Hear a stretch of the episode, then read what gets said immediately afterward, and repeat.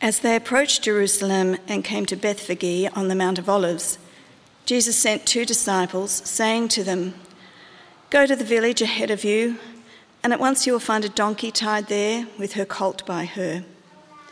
Untie them and bring them to me. If anyone says anything to you, say that the Lord needs them, and he will send them right away. This took place to fulfill what was spoken through the prophet. Say to daughter Zion, See, your king comes to you, gentle and riding on a donkey and on a colt, the foal of a donkey.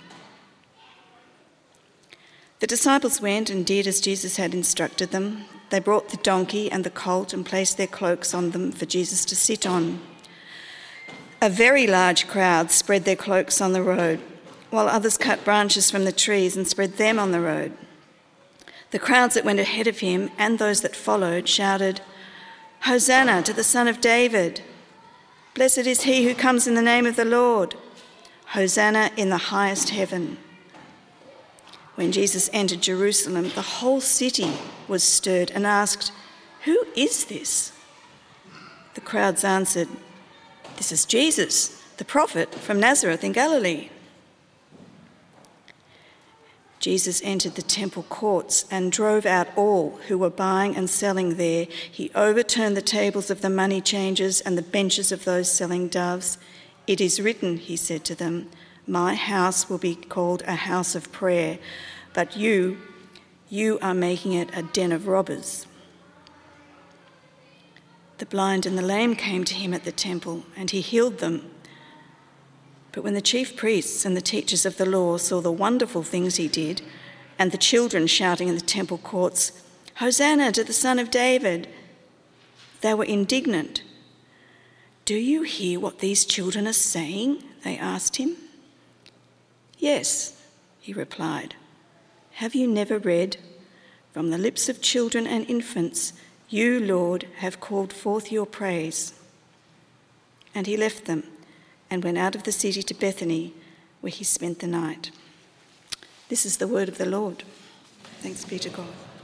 Well, I want you to engage in active listening now rather than passive listening. I want you to use your imaginations as we ponder again the story of Palm Sunday. I want you to see the scene, smell the smells, feel the vibes, and join in the action and you're allowed to shout out the occasional hosanna if you feel so moved. As they approached Jerusalem and came to Bethphage on the Mount of Olives, Jesus sent two disciples, saying, Go to the village and find a donkey. Jesus, as many other people at the time, were approaching Jerusalem as pilgrims for Passover. Bethphage and Bethany were two small villages on the Mount of Olives. From the mount, you can look down into the Kidron Valley and across to the great city of Jerusalem. And the largest and nearest building is the temple built by King Herod. You will find a donkey. Jesus always walked. This is the only occasion on which Jesus used transport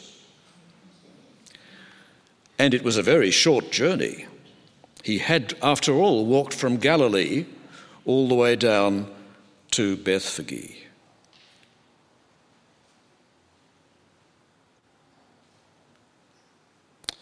While the disciples are busy getting the donkey, the scene changes, and we now imagine Matthew writing his gospel. I, when I think of Matthew, I always think of a very old man with a very long beard, though he might have been young when he wrote this he writes, This took place to fulfill what was spoken through the prophet. Say to daughter Zion, See, your king comes to you gentle and riding on a donkey, and on a colt, the foal of a donkey. So Jesus taking transport is an acted parable, an action with a meaning and a message. So who is arriving? See, your king comes to you. We know from chapter 1 of Matthew's Gospel that Jesus has the name Jesus because he will save his people from their sins. And we know from Matthew chapter 1 that they will call him Emmanuel, that is, God with us. So the king who is arriving is God with us who will save his people from their sins. We also know from Matthew's gospel that Jesus has predicted this coming to Jerusalem.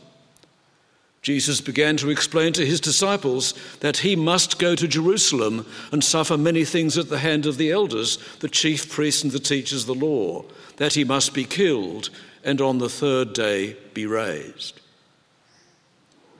And in a parable that Jesus tells just uh, uh, perhaps the next day after his arrival, the parable of the tenants, well, it's a frightening parable because there's a man who has a vineyard and he leases it out to tenants.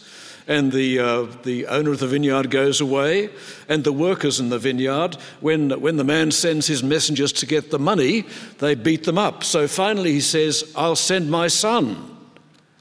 And they kill him. So here is Jesus entering Jerusalem, knowing he is going to be killed.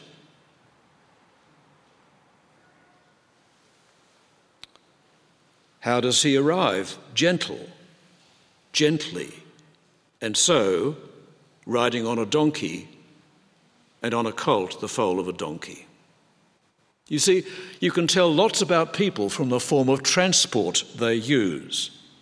Some people use public transport, trams, trains, and buses. Some people drive their own car. Some people use taxi or Uber.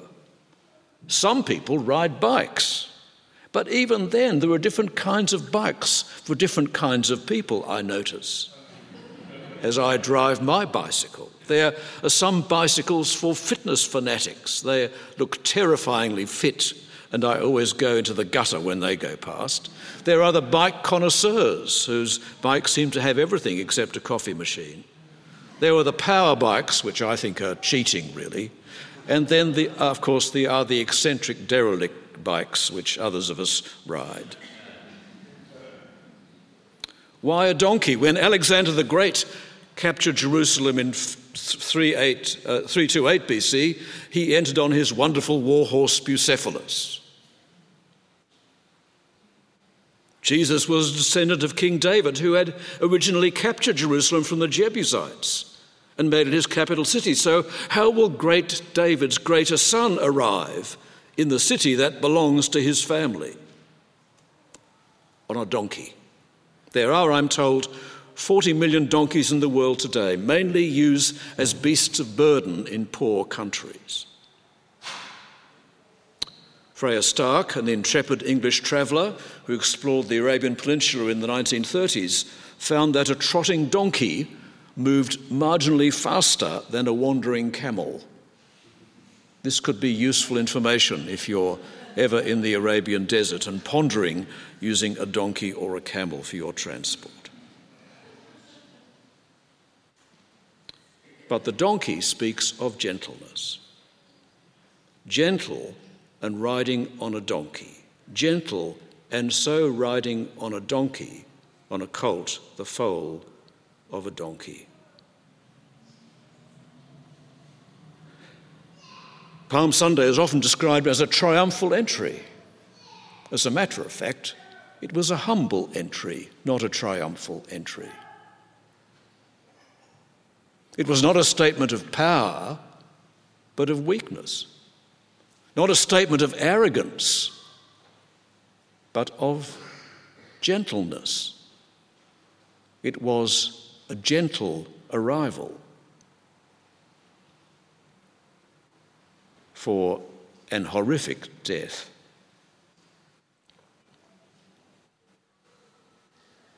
Let's think about this word gentle. Earlier in the Gospel, Jesus says these words Come to me, all who are wearied and burdened, and I will give you rest. Take my yoke upon you and learn from me, for I am gentle and humble in heart, and you will find rest for your souls.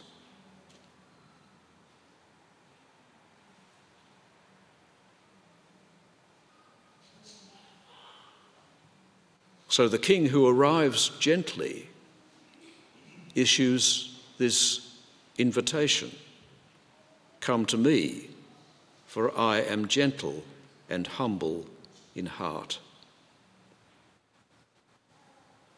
And indeed, in the Beatitudes, in Matthew chapter 5, we usually translate the word as meek. Blessed are the meek, for they will inherit the earth. But actually, it's the same word, gentle. Blessed are the gentle, for they will inherit the earth. And we learn from Paul in Galatians 5 that one of the fruit of the Spirit is gentleness. What an extraordinary com- contribution for Jesus to make to an ungentle world. And how much our world needs gentleness. We need gentle politicians. We need gentle behaviour in our families. We need gentle behaviour in our Parliament House. We need gentleness in our relationships.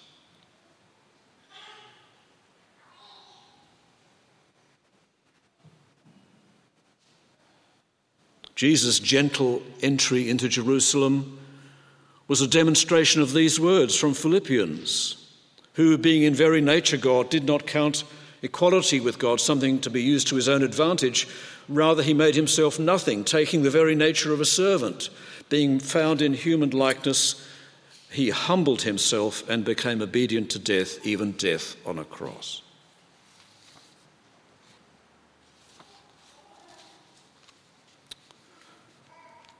Is humility and gentleness part of your work situation? Do you find it in your family, in your marriage?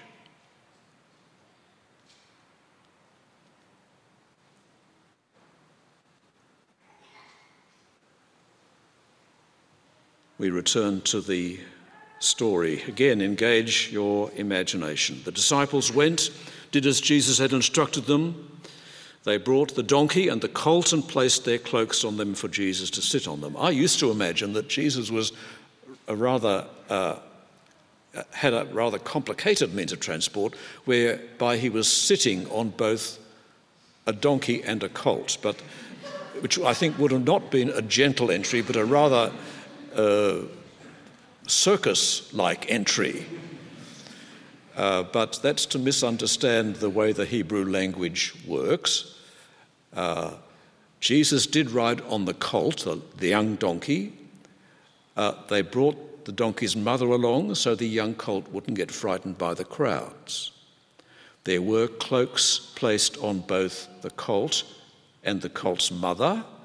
Jesus sat on one on the back of one animal, that is the colt, and not the mother donkey as well. You'll be pleased to know that.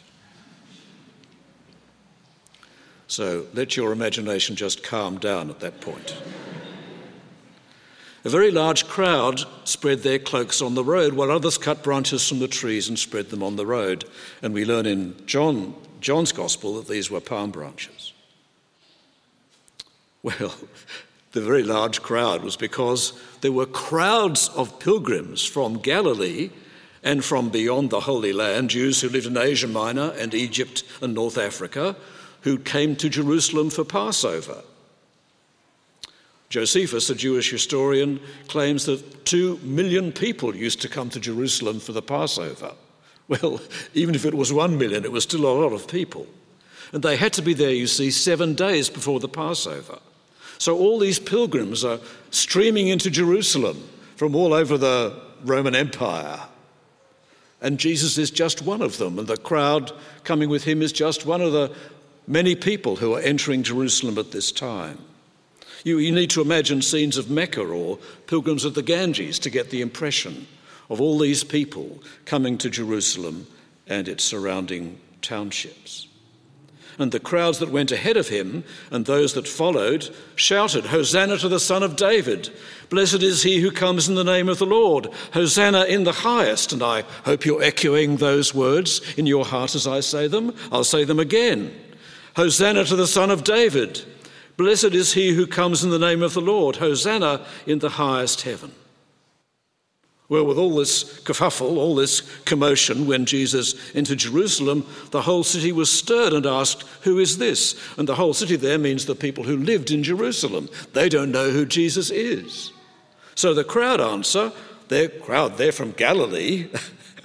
this is Jesus, the prophet from Nazareth in Galilee. He's one of us.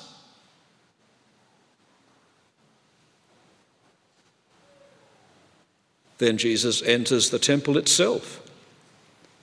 Jesus entered the temple courts, drove out all who were buying and selling there.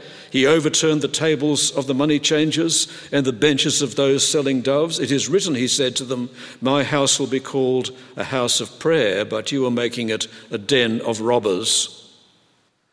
Gentle Jesus, meek and mild. I'm sure he overturned the tables gently. But this is not a weak gentleness, it's a tough gentleness.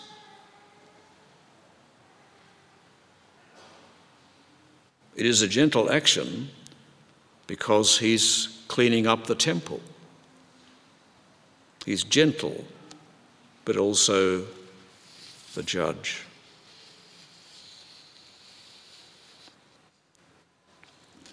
But Jesus' cleansing of the temple has a deeper meaning. Earlier in Matthew's Gospel, he said these words, chapter 12, verse 6 I tell you that something greater than the temple is here. What could be greater than Herod's majestic temple? The answer is Jesus himself. And by his death and by his resurrection, he will render the temple obsolete. This newly built and wonderful building. And indeed, later on in Matthew's Gospel, he predicts the destruction of this temple. Do you see all these things? I tell you, not one stone will be left on another, every one will be thrown down.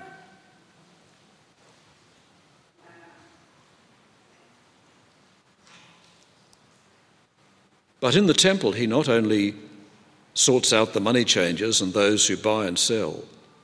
The blind and the lame came to him in the temple and he healed them. There is the gentleness of Jesus. But when the chief priests and the teachers of the law saw the wonderful things he did and the children shouting in the temple courts, Hosanna to the Son of David, they were, of course, echoing the crowds, weren't they? They had picked up these words, Hosanna to the Son of David, so they were shouting them as well. The chief priests and the teachers of the law were indignant. Do you hear what these children are saying? He, he, they asked him. Yes, replied Jesus. Have you never read, From the lips of children and infants, you, Lord, have called forth your praise? Well, there is the gentleness of Jesus, that he even welcomes the kind of praise that children and nursing infants utter.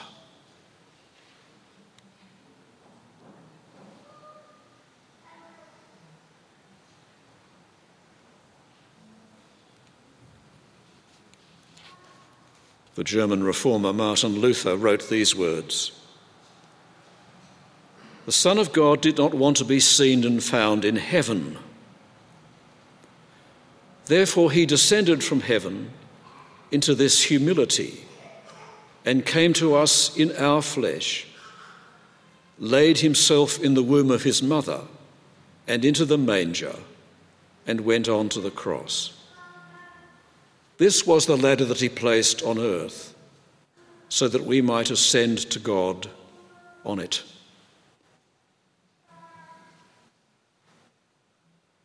And at the bottom of the ladder, we find the gentleness of Jesus, the humility of Jesus, the suffering of Jesus, his death on a cross. We do not have to rise to God by our own understanding, intelligence, wit, wisdom, or works. We cannot bypass the Christ who came into our world, who became one of us, who washed his disciples' feet, who humbled himself to death, even death on a cross. We cannot bypass the humility of Christ to find God. For it is in the midst of our poverty, our sin, our weakness, our waywardness, our confusion, our ignorance, our messy lives, that Christ comes with gentleness and gently draws us to himself and gently leads us to God. Though he was rich, yet he became poor, that through his poverty we might become rich.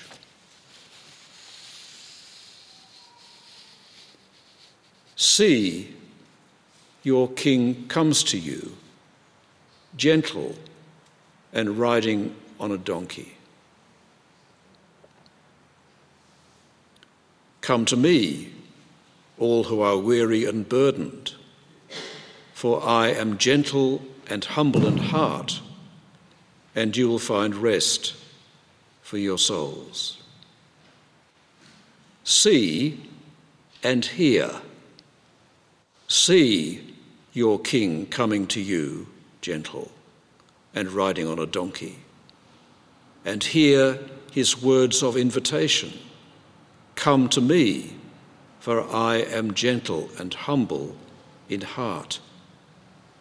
He has come to you, now you must come to him. See and hear. See your King coming, gentle and lowly of heart, and hear his words Come to me, for I am gentle and humble of heart and you'll find rest for your souls. It may be that you need to turn to Jesus and receive him for the first time. Don't wait to sort yourself out first. Welcome him, your gentle king, and come to him, and you will find rest for your souls.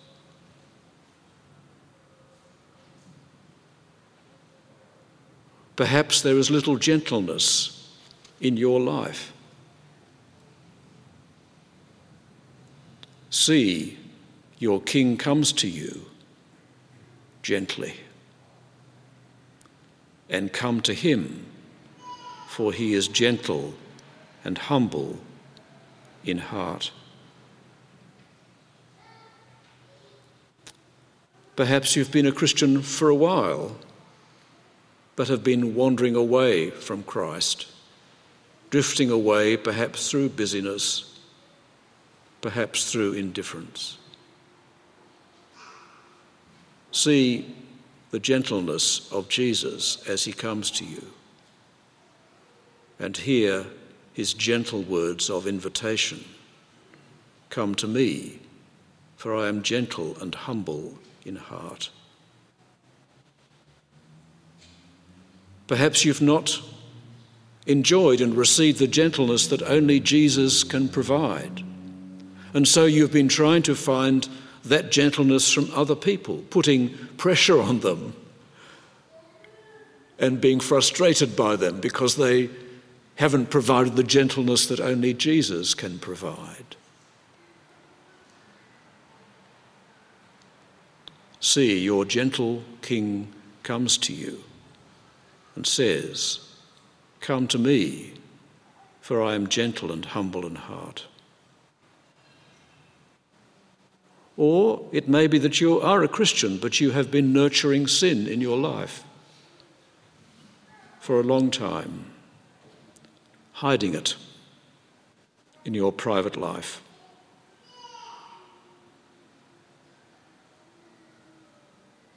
See, your king, your gentle king, comes to you. Come to him.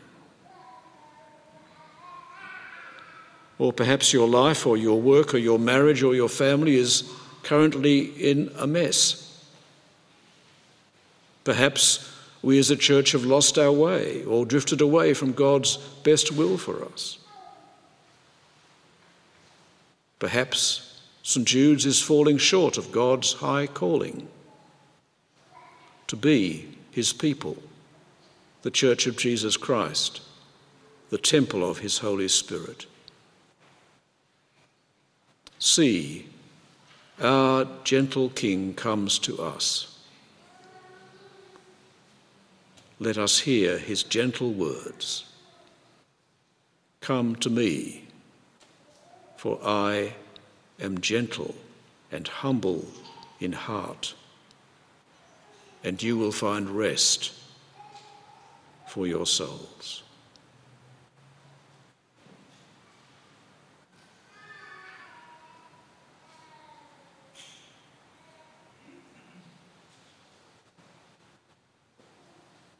My song is love unknown, my Saviour's love to me, love to the loveless shown, that they might lovely be.